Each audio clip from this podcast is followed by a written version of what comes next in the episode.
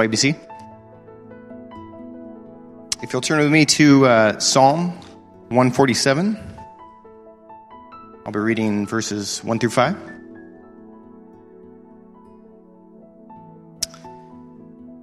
Praise the Lord, for it is good to sing praises to our God, for it is pleasant and a song of praise is fitting. The Lord builds up Jerusalem, He gathers the outcasts of Israel. He heals the brokenhearted and binds up their wounds. He determines the number of the stars. He gives them all their names. Great is our God and abundant in power. His understanding is beyond measure. Let's pray.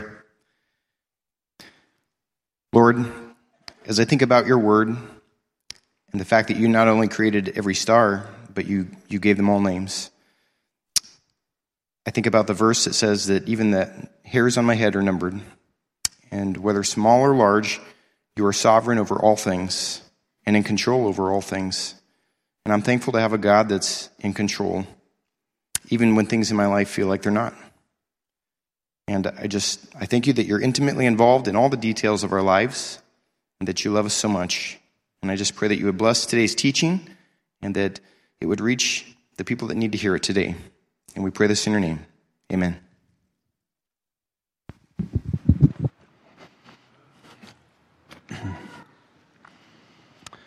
Thank you, Chris. Good morning, church family. Um, you can definitely tell when it's uh, the rhythm in our annual calendar has changed because um, well, I went hiking this past Wednesday uh, up Storm King, and uh, it was a zoo on the trail, uh, to put it mildly. And I was like, what in the world? Where's everybody coming from? I'm like, oh, that's right, school's out and everybody's on vacation. And that is no different than today, apparently, as well. So, uh, but I'm so, I was eager to gather with you this morning, and uh, I'm excited to be here because one of the kind of built in um, benefits of gathering weekly together is that we have the opportunity to encourage one another, one another, to strengthen one another, to worship together, to pray with one another, to hear from God's word together. And uh, you'll understand this common, common denominator, right? Together, together, together. Even as Dave uh, read to us out of Revelation 21, one day we'll be spending eternity together, whether you like it or not. So, uh, at least thankfully in eternity, we're going to like it because our hearts will be officially, fully, and completely transformed and renewed. And so I look forward to that day with you. You might recall that last week I uh, began a new series, right? We completed our previous series through the spiritual disciplines. We called it Spiritual uh, Fitness. And uh, we completed that not because we exhaustively went through every spiritual discipline under the sun or anything, but, uh, but we went through a number of key practices or habits that we feel are beneficial, not just beneficial, but really crucial or foundational to your spiritual health. And then last week we began a new series called The Attributes of God. Now you might recall if you were with us last week, and if you weren't, this will just be kind of a, a quick reminder. Uh, the, really the, the importance of this undertaking is highlighted by A.W. Tozer, who says this. What comes to your mind when you think about God is the most important thing about you. What comes to your mind when you think about God is the most important thing about you. And the fact is, ever since the fall in Genesis chapter 3, the human race has been defining and redefining. They've been, uh, we've been imagining and reimagining what God is like. And unfortunately, many of the versions of what people call God, quote unquote, uh, are grossly inadequate, uh, more often than not, unbiblical, and therefore from the pit of hell. And so it's important that we get it right when it comes to God, specifically when it comes to who God really is. Because if we don't get it right, if we, if we adopt some perverted notion or idea about God, then, as Tozer says elsewhere, it says it will rot the religion in which they appear. And so, therefore, the heaviest obligation of the Christian church today is to purify and really to elevate the, their concept of God until it is once again more worthy of Him. Now, I want to make sure that we're all on the same page here because even though I might throw out terms, uh, that does not mean that what I'm thinking and what you're thinking are always the same thing. And so uh, when I define really what, when we talk about the attributes of God, it's important that we define what an attribute actually is. Now, if you were to Google an attribute, uh, you know, which is very convenient. You could type in definition of attribute and many things would come up, or maybe old school people would open up an actual Webster dictionary and, and you look up a definition there. And really the general sense or definition of an attribute is this. An attribute is a quality or a feature that is characteristic of something or someone. We're talking about a quality or a feature that is characteristic of something or someone. And in the general sense, a, uh, uh, in the general sense, a quality about somebody else can either be self-prescribed, right? Or it can also be ascribed by another person. In fact, oftentimes when we think about attributes that are true of us, though they may be somewhat subjective in nature, oftentimes when we think about one another, certain attributes about one another are often ascribed by another person. This is why scripture tells us to not to think about ourselves more highly than we ought to think because we usually think pretty well of ourselves, right? We think we're kind of the, a big deal.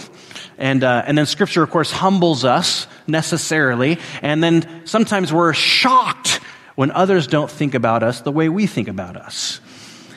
So we have certain attributes that make, that are true of us, and they're often ascribed by other people. But when we're talking about the attributes of God, it's a little different because only God can actually uh, reveal to us or disclose to us what is true about himself. In other words, though our attributes as human beings are oftentimes ascribed about us to, by another person, God actually self describes himself. He self prescribes himself in the attributes. In other words, only the attributes that we can understand from Scripture and, and confidently identify from Scripture are everything that God has previously disclosed about himself. And so, what we are doing here through this series that'll take us all the way up till Christmas, uh, we are really embarking on a journey that will be both exhilarating and I also believe paradigm shifting for all of us. Because remember, as we established last week, right? No matter what mental image you have of God, no matter how well you think you know Him, we're all off. We have all fallen short to some degree. And the reason for this is that we've fallen short or that we're off in our mental image of God is because God is incomprehensible. We discussed that briefly last week. God is incomprehensible. You know, on one hand, when we think that God is incomprehensible, that is actually clarifying to us because it helps us understand who He is. It speaks to His unsearchableness, right? It points to His glorious, inexhaustible nature. I love what Paul says in Romans chapter 11 when he says, Oh, the depth of the riches and the wisdom and the knowledge of God. How unsearchable are his judgments and how inscrutable or incomprehensible are his ways. So, on one hand, this kind of clarifies for us well, when we ask the question, who is God? Well, Paul gives us a definition here. He's incomprehensible, he's unsearchable. And at the same time, that makes it somewhat confusing. It's confusing because we as finite creatures struggle to comprehend things that cannot be measured. After all, everything we know about our world and everything we know about our universe is bound by certain limitations. When we, and when we talk about God's incomprehensible nature, we immediately want to ask a question like, well, how incomprehensible is he? Right? Or, or what are the limitations of God's incomprehensibility? Is that even a word? I don't know. But that's just it. God has no limitations. His nature and his ways cannot be measured. And so when we speak to God's incomprehensibility, we are grasping at a reality that, can, that we can only accept, but not a reality that we can actually understand. Or to put it bluntly, we are seeking to comprehend the incomprehensible. By the way, if you feel a little confused right now, um, or are experiencing some form or degree of mind cramps, all is normal, all is well. You should be, because we are grappling with attributes of God that are so foreign to us, but they're very true of God. And this brings us to our first attribute that we're going to grapple with this morning. This morning, we're going to grapple with God's infinitude. We're going to, we're going to grapple that, with the idea that God is infinite. Now, I use grapple on purpose because the idea of infinity, much like incomprehensibility, is a concept that blows our minds because it is a concept so foreign to our existence and everything we understand about life. I mean, even trying to conceive of infinity, right? Specifically, God's infinitude seems almost self contradictory because we're trying to grasp at the ungraspable. We're trying to, to reach what cannot be reached. I appreciate what uh, Charles Spurgeon said a long time ago. He says, if we could understand God, he would not be God. For it is a part of the nature of God that we should be infinitely greater than any other created mind. But the fact is, God has revealed this attribute about himself. So here we go. What does it mean that God is infinite? What does it mean? What, are the, what does it mean that God is infinite? There's an incredible theologian in this past century that has uh, offered us a great definition. Um, he said something to the likes of to infinity and beyond. Buzz Lightyear. Man. Buzz Lightyear does not understand infinity. Because if you could go beyond infinity, it would not be infinity. So even though it's a cute Toy Story and, show and our kids love it, guess what? Buzz doesn't understand infinity, but neither do we. Matthew Barrett actually offers a helpful description of what God's infinity is like, and it mean, and he says this: it means that God is unbounded, unlimited, and unrestricted. Tozer puts it like this in his book, The Knowledge of the Holy. He says, God knows no limits, no bounds, and no end. What God is, He is without boundaries. All that God is, He is without bounds or limits. As I mentioned, we're, we're, going to be grappling with this concept of infinity, and it, it's impossible to really understand or really kind of hold on to as concretely as we want to about other things that we know in life. But C.S. Lewis actually offers a, an illustration, I think, that can be helpful for us, not because it alleviates everything, but there is my artwork. It's a white sheet of paper with a black Sharpie line. The way C.S. Lewis describes God's infinitude is basically that black line represents all of time. Since time first began and God spoke it into existence till our time ends, that's time. And guess what? God in every direction, extending in all directions around that line, which represents time, is God. So God is both in time as well as outside of time.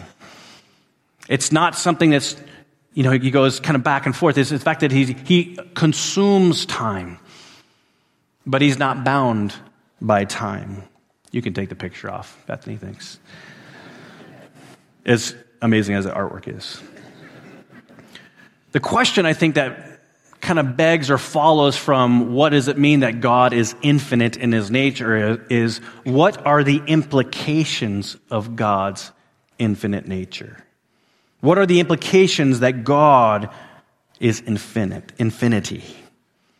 Well, one implication is this God's infinite nature means that God is perfect. If God were almost something, he would cease to be perfect and therefore not infinite. For example, if God were 99% knowledgeable about everything in the universe, and that, and that he knew every, more than any other being or any other entity ever known in the universe, but it was only 99%, he would still cease to be perfect. Because and the reason for that is because God is inherently, God is infinite, and therefore by default, he must be the only perfect being. A philosopher, Katherin Rogers, says, says it this way Any perfection attributed to God must be attributed in an unlimited degree. So one implication of God's nature is that God's that God is perfect. And that leads us to our second point. God's infinite nature distinguishes him from every other person, place, or thing in the universe. Why? Because there can only be one perfect being. To be perfect means that there cannot be any other comparison in nature. And this is because God is infinitely, uh, He's an inherently infinite and everything else must be, was created by God. For example, God has no beginning and He also has no end, but everything else in creation, everything we know to be in existence has a beginning and apart from the human soul has an end. Remember one of the foundational rules we established last week, right? God is not like you. As much as we like to have a mental image of God like us, and He's just kind of the superhuman version of us, God is not like you. Yes, Genesis tells us that we were created in the image of God, but that does not mean we were created in the exact image of God. He is not like us. He is the only perfect being because he is infinite. A third implication of God's infinite nature is this, is that he cannot be measured. You know, in our lives, we are constantly uh, referring, we, we refer to life and we understand life through multiple systems of measurement, right? Money is a form of measurement. Weight, size, volume, distance, speed, all are forms of measurement. It's how we understand how life works. Even the laws of thermodynamics are a measurement. It helps us understand how God's created order works. But the fact that we can apply some form of measurement uh, to any specific object or person or natural law means that it is limited in some way or form. For example, even if we compute or try to wrap our minds around that there are stars and there are uh, there's creation that are millions of light years away, right? You can't even actually our minds can't even fathom what that means. That there are stars and planets and created things millions of light years away. Yet we are still measuring them, right? They're still limited or bound because we measure them just in the form of light years. And yet, God cannot be measured.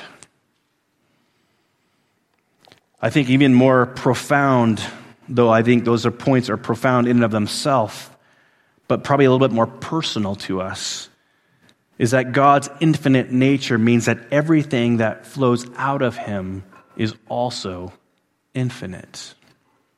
What I mean by that is this all of God's attributes are limitless. All of God's attributes are infinite.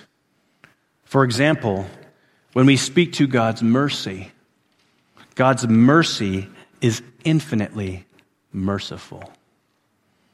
Listen to what Paul says in Ephesians 2 But God, being rich in mercy because of his great love with which he loved us, even when we were dead in our trespasses, made us alive together with Christ. By grace you have been saved. Or think about God's love, right? God's love is infinitely loving. Listen to the Psalms, Psalm 103, verse 11. For as high as the heavens are above the earth, so great is his steadfast love towards those who fear him.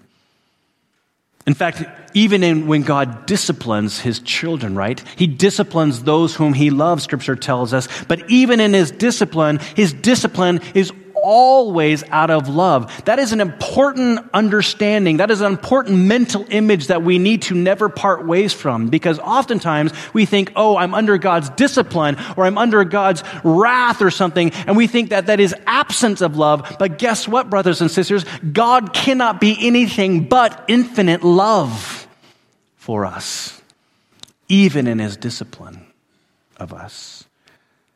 Proverbs 3 says this My son, do not despise the Lord's discipline or be weary of his reproof, for the Lord reproves him whom he loves, as a father the son in whom he delights.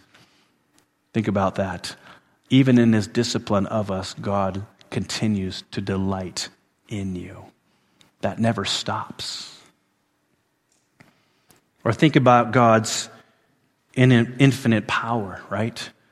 God is power. His power is infinitely powerful.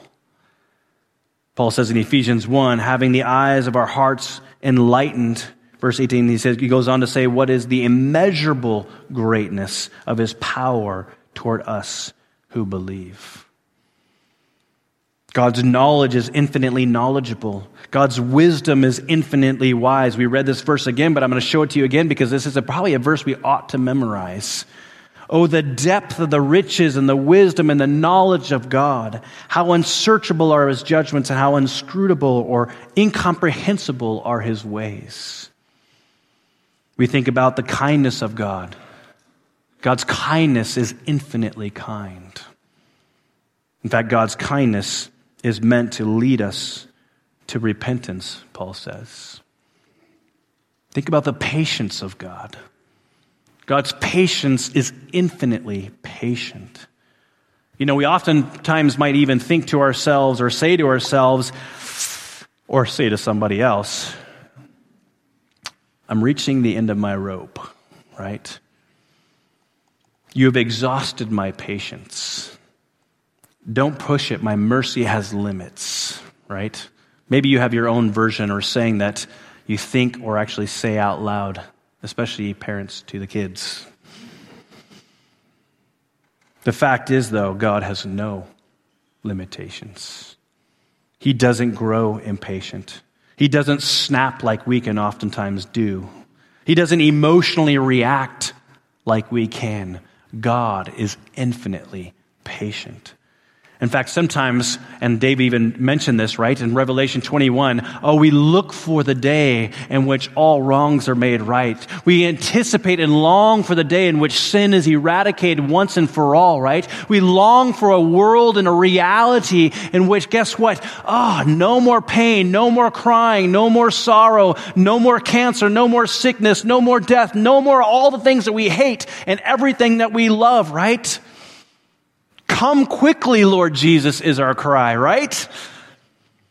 And yet, although that is true and biblical, and that should be our cry, we also see in 2 Peter 3 the Lord is not slow to fulfill his promise of redemption, but is patient toward you, not wishing that any should perish, but that all should reach repentance.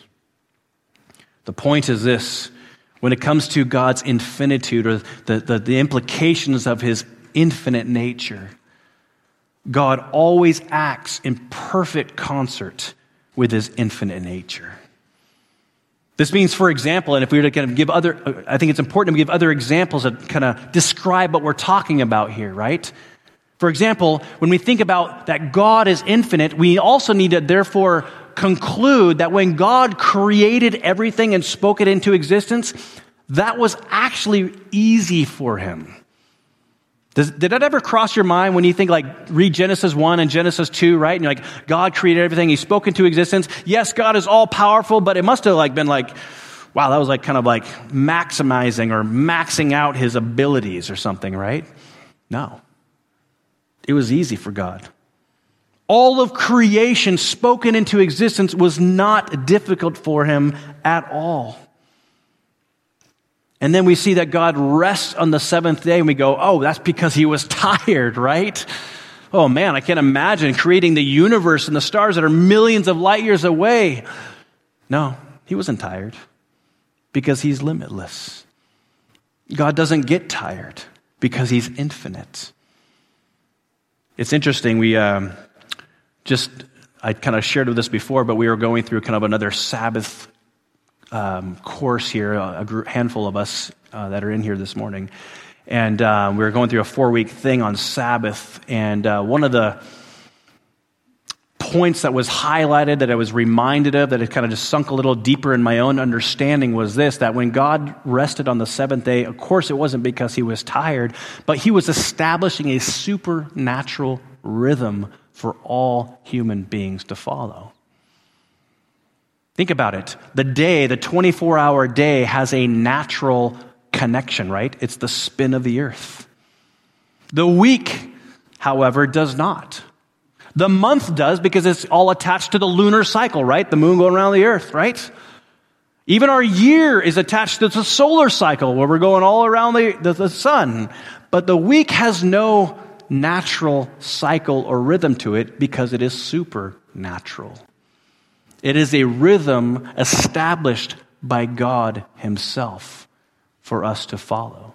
The Sabbath, man was not made for the Sabbath, the Sabbath was made for man.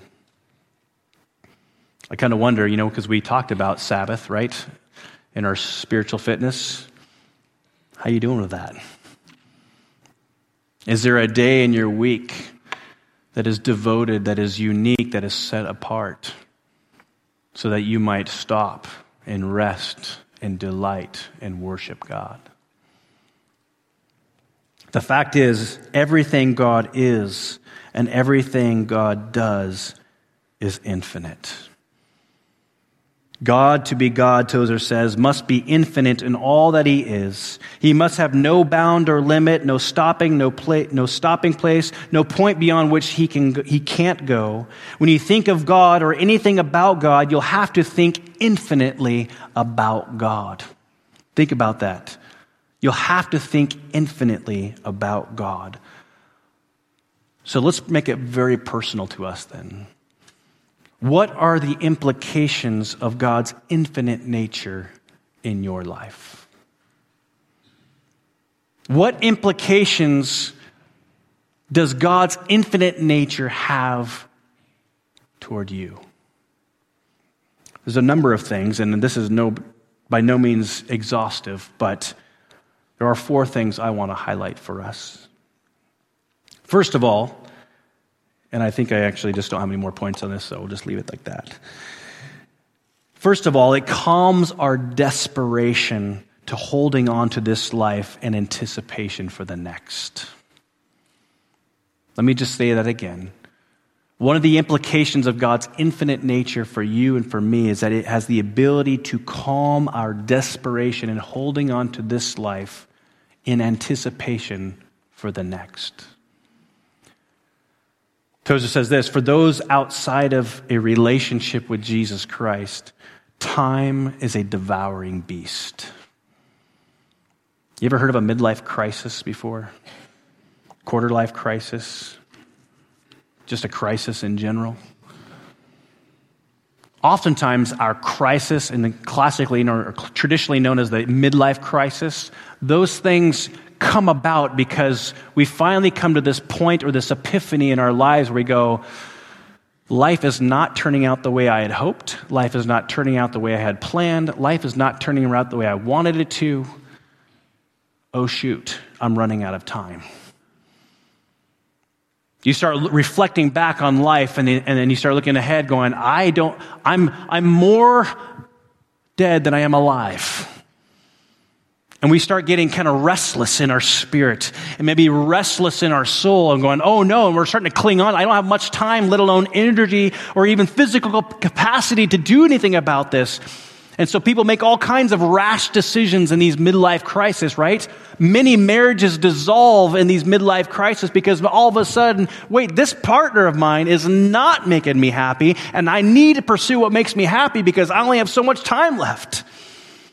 Or I need to like get a different job or I need to go pursue this or I need to sell that. I need to launch out here. I need to complete this bucket list because I got to get happy. My time is running out. Brothers and sisters. You are in Christ. The Spirit of the living God indwells you. And what that means is that you have the eternity of God coursing through your veins. Yes, we will die in this life, but that is not the end. It is only the beginning. Time is a devouring beast for those who are not in Christ. But for sons and daughters of the king, time crouches and purrs and licks their hands, Tozer says. We're not afraid. We're not restless. We're not frantic. We rest in the fact that because we are in Christ, we are a new creation. The old is past, the new has come. And yes, our body will decay, our body will fall apart.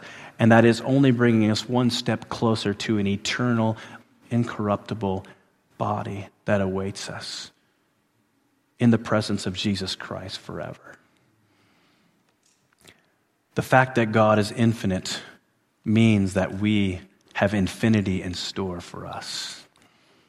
We, because of Christ, have his infinite nature. I think another point or implication of God's infinite nature as it applies to our lives is this God's immeasurable power can be both knowable and experienceable. God's infinite power can be both knowable but also experienceable. Listen to what Paul again says in Ephesians chapter 1. You see here in this chapter, Paul prays that the believer's heart would be enlightened so that they might know. Again, so Paul's actually praying on behalf of these brothers and sisters in the church of Ephesus. He's like, I want you to know, not just know about, but to know experientially the immeasurable greatness of his power toward us who believe. You see, see, Paul says that a believer cannot not just know of God's infinite power, but can also experience a life defined by God's infinite power in their lives. How? Because of the empty tomb. That's Paul's justification. Because God, the Father, raised Jesus Christ, his Son, from the dead, therefore that same power that was, that, that allowed Jesus to be resurrected from the dead is not just available to us, but is given to us. Resurrection power. The same infinite power of the Almighty God that raised Jesus from the dead is at work in us who believe. Could there be any other greater power? That's a rhetorical question. No. You know, some of us in here, we may struggle to, to, to understand God's willingness to act on our behalf, right? We may ask questions like, I know God can, but will He? in my life. Some of us may struggle with understanding God's ability to act on our behalf. How, how in the world can God do this? How will He come through? But here's the deal regardless of our doubt or our struggle, we are invited to rest in and not depart from this biblical truth that God is eager to reveal His unlimited power in you and through you that you might experience firsthand his unlimited greatness in your life. That's what Paul was praying in Ephesians chapter 1. So if you're asking this question, is there hope for my marriage? The answer is an emphatic yes.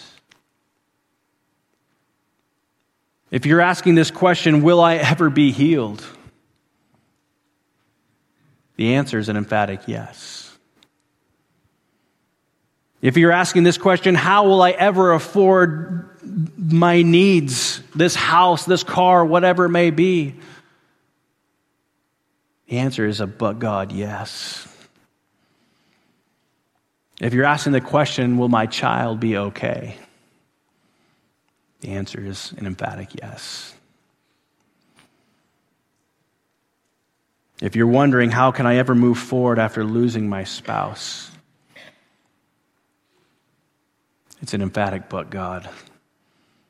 His power is not only available to you, but God seeks to work actively through you to manifest His glory in you. Sometimes, however, the greatest manifestation of God's power is not that He takes our hardship away, but that He sustains you by His grace in your struggle with joy.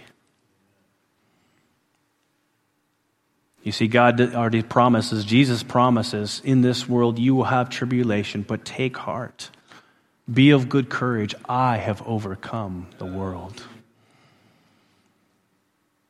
So sometimes the, the sustaining power of God's grace in our lives is the most visible evangelistic expression of God's power to a, a lost and hopeless world. I think a third implication that I want to highlight for us is this. You cannot out sin God's mercy because God's mercy is without limit. You cannot out sin God's mercy because God's mercy is without limit. I love what Paul says in Romans 5:20 when he says where sin abounds grace abounds all the more. Bless you. No matter how much sin may abound in your life, here's the deal brothers and sisters, no matter how much sin you may be struggling in, in right now, here's the deal.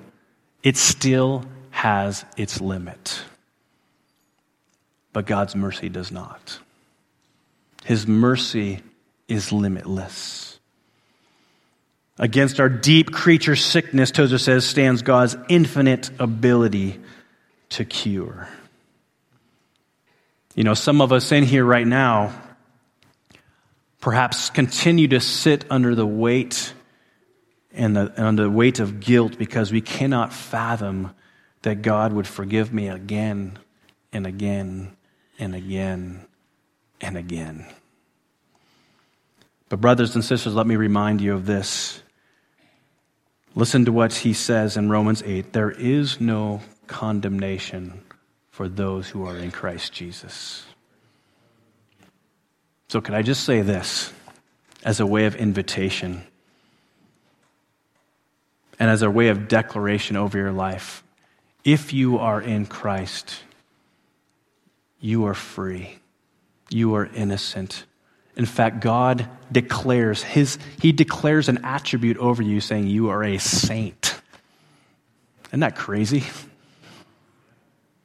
Because we know ourselves, and He knows us better than we know ourselves. And we're like, how in the world could God declare me a saint? But He says, You are brothers and sisters of God, sons and daughters of the King, saints, declared righteous and innocent and free. Not because of your doing, but because of what He, Jesus, has accomplished on the cross. As a way of kind of part two of that point, though God's mercy is limitless, overriding no, matter, no amount of sin that you have conjured up in your life. It does remind me once again, though, the way in which we eradicate or the way in which sin is eradicated from our lives is not by trying harder.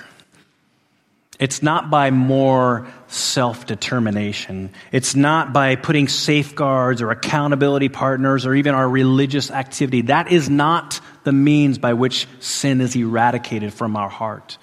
No. Sin and the temptation to sin is overcome when you know the real God. I love what Paul says in 2 Corinthians 7 1. He says, Since we have these promises, beloved, Let us cleanse ourselves from every defilement of body and spirit, bringing holiness to completion in the fear of God. This that phrase, the fear of God, sometimes gets uh, grossly mistranslated, right? It, get, it gets misunderstood, and we, and we have all kinds of weird ideas about the fear of God. But the fear of God, in its most simple but profound sense, is this it's just knowing and understanding God as He really is. You remember, remember that, that vision that Isaiah had in Isaiah chapter 6, right? God calls and puts a, he puts a calling on Isaiah's life and says, I've chosen you. I've set you apart to be a mouthpiece on behalf of me to my people. And he gives a vision to, for, uh, for Isaiah to experience. And, and what is Isaiah's response when he gets a vision of heaven and God Almighty? He trembles and he falls flat on his face. And he says, It's all over. I am undone. I am doomed. I am a sinful man. You see, Isaiah got a picture, a greater understanding of who God is as he really is. And that in turn uncovered all the ugliness in his own heart. But as also the means by which the sin is eradicated from our lives. But just remember this, brothers and sisters. As much as sin abounds in your life, God's mercy is limitless. Never forget that. My fourth and final point or application is this God's infinite nature means that there is none greater to be worshiped but God alone. Because God is infinite in nature, there is none worthy to be worshiped than God alone. David already read from Revelation chapter 5, but uh, I'll just kind of give you a, a quick summary of Revelation chapter 5. John the Apostle was, again, having this download, divine download, and writing down what he sees. And, and uh, though we don't, he doesn't have language necessarily to describe what he sees, and so he's putting it in words, and it seems cryptic and difficult to understand, but some things are crystal clear.